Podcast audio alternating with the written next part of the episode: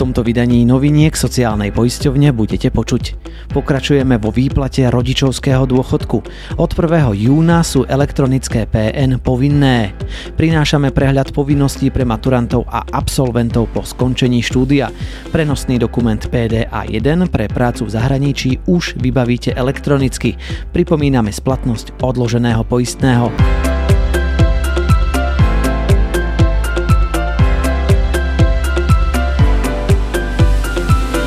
Pozdravujeme vás z ústredia sociálnej poisťovne. Ja som Martin Kontúr a toto je aktuálny prehľad noviniek a všetkého podstatného od nás, čo je dobré vedieť. Dátum vydania tejto epizódy prvý jún dvetisícdvadsaťtri.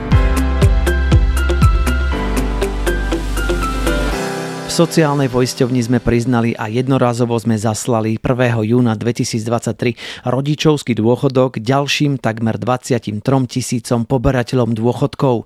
Ide o tých penzistov, ktorí poberajú starobný dôchodok a invalidný dôchodok vyplácaný po dovršení dôchodkového veku.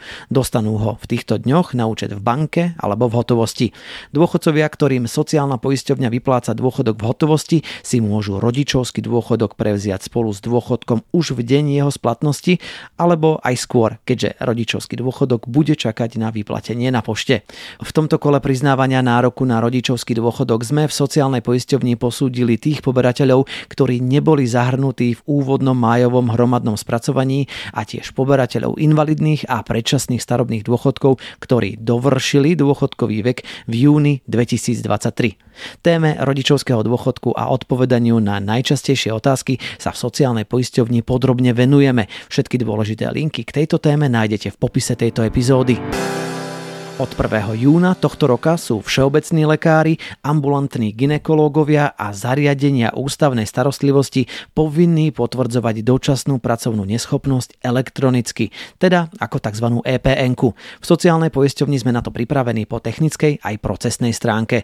Zároveň ubezpečujeme verejnosť, že v záujme ochrany zákonných nárokov svojich klientov sme pripravení aj naďalej prijímať a spracúvať tzv. Papierové pé en, a to za predpokladu, ak ich lekár vystaví na tlačive určenom práve nami, sociálnou poisťovňou. Pokračuje Milan Kučo, vedúci oddelenia právnej agendy a metodiky. Princípom elektronizácie je tok údajov od odosielateľa, čiže lekára, k adresátom, čo je sociálna poisťovňa, poistenec alebo zamestnávateľ.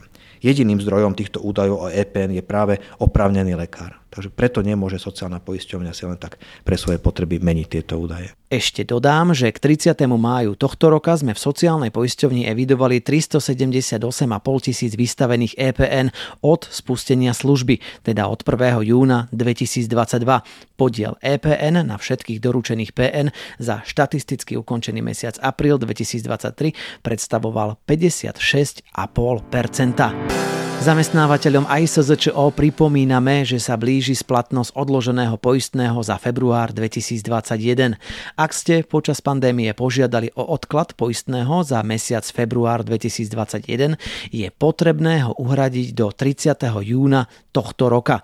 Nezabudnite uviesť správny špecifický symbol nula dva dvetisícdvadsaťjeden a úhradu vykonať na číslo účtu príslušnej pobočky sociálnej poisťovne a použiť správny variabilný symbol.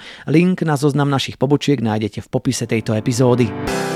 Absolventi škôl každoročne po maturitách či štátniciach riešia dilemu, či sa v závere školského roka musia ihneď prihlásiť do sociálnej poisťovne, kedy, koľko a či vôbec majú platiť sociálne odvody, prípadne či majú nárok na dávku v nezamestnanosti alebo iné dávky. V tejto súvislosti sme pre nich pripravili niekoľko rád, ako postupovať v rôznych životných situáciách. Základná rada, ako sa po škole v tejto oblasti zorientovať, znie: povinnosti voči sociálnej poisťovni bezprostredne po ukončení štúdia študenti nemajú. Čakajú na nich až po uplatnení sa na pracovnom trhu práce, a to podľa konkrétnej situácie, v ktorej sa ocitnú. Ak začnú na Slovensku pracovať na trvalý pracovný pomer alebo na dohodu, povinnosti voči sociálnej poisťovni za nich bude plniť ich zamestnávateľ. Ak začnú podnikať, povinné poistenie im posúdi sociálna poisťovňa až o rok, a to po podaní daňového priznania za rok dvetisícdvadsaťtri.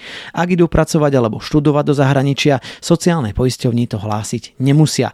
Ak sa tak sami rozhodnú, môžu si platiť sociálne poistenie sami a dobrovoľne. Povinnosť nahlásiť ukončenie štúdia majú len poberatelia sirotského dôchodku, a to len v prípadoch, ak štúdium prerušili alebo ho ukončili predčasne. Počúvate novinky sociálnej poisťovne s dátumom vydania prvý jún dvetisícdvadsaťtri a o chvíľu pokračujeme v ďalších témach. Medzi tým vám pripomeniem, že ak chcete mať informácie o sociálnom poistení z prvej ruky, prihláste sa na odber vo vašej podcastovej aplikácii a neujde vám žiadna ďalšia epizóda. Áno, vieme, sociálne poistenie nie je vždy záživná téma, ale týka sa nás všetkých. Aj preto sa oplatí byť v obraze a najmä včas.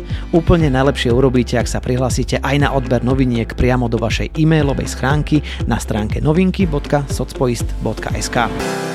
Stále je tu možnosť využiť generálny pardon dvetisícdvadsaťtri, a to až do konca augusta tohto roka. Aby boli splnené podmienky, je potrebné uhradiť celé dlžné poistné, ktoré vzniklo pred prvým júlom dvetisícdvadsaťdva, a v prípade zamestnávateľov a zahraničných es zet čé o tiež doručiť chýbajúce mesačné výkazy. Máme aj dobrú správu pre pracujúcich v zahraničí. Zjednodušili sme a zelektronizovali proces vydávania prenosných dokumentov á jeden, známych tiež pod skratkou pé dé á jeden, práve pre prácu v zahraničí, o ktorý nás ročne požiada približne stodvadsaťtisíc klientov, a to väčšinou papierovou formou. Ponovom môžu klienti o pé dé á jeden požiadať elektronicky. Odpoveď dostanú do elektronickej schránky. Celý proces sa tak stáva efektívnejším a rýchlejším. Tento elektronický formát formulár nájdete aj na stránke e formulare bodka socpoist bodka es ká. Link sme vám priložili do popisu tejto epizódy. A doplním, že dokument pé dé á jeden určuje, v ktorej krajine bude občan sociálne poistený a kde bude platiť poistné na jednotlivé druhy poistenia podľa legislatívnych pravidiel danej krajiny. Aj preto odporúčame požiadať o pé dé á jeden včas, ešte pred odchodom za prácou. Kto o pé dé á jeden žiada. Tento dokument je potrebný v prípade, ak zamestnávateľ vysiela svojho zamestnanca pracovať do určených európskych krajín alebo es zet čé o bude v zahraničí pracovať na slovenskú živnosť, pričom pri výkone činnosti v zahraničí má naďalej podliehať sociálnemu poisteniu Slovenskej republiky. Podrobnejšie informácie a praktické rady nájdete na našom webe. Priamy link nájdete aj v tomto prípade v popise tejto epizódy.